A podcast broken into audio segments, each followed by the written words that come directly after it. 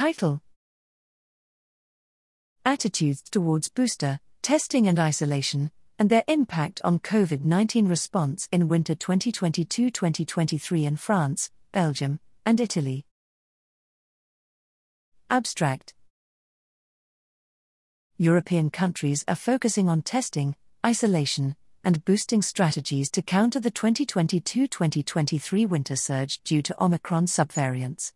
However, widespread pandemic fatigue and limited compliance potentially undermine mitigation efforts. To establish a baseline for interventions, we ran a multi country survey to assess respondents' willingness to receive booster vaccination and comply with testing and isolation mandates.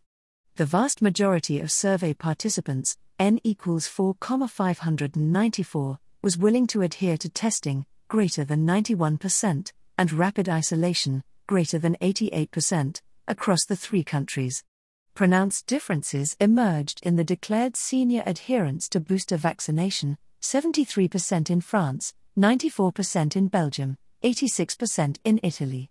Next, we inferred the vaccine induced population immunity profile at the winter start from prior vaccination data, immunity waning, and declared booster uptake.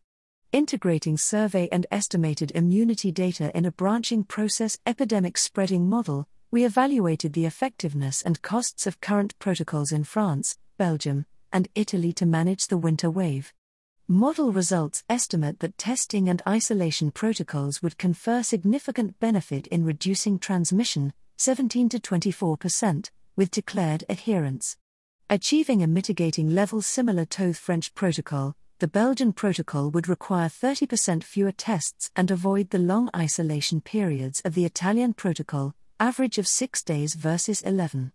A cost barrier to test would significantly decrease adherence in France and Belgium, undermining protocol's effectiveness. Simpler mandates for isolation may increase awareness and actual compliance, reducing testing costs, without compromising mitigation. High booster vaccination uptake remains key for the control of the winter wave.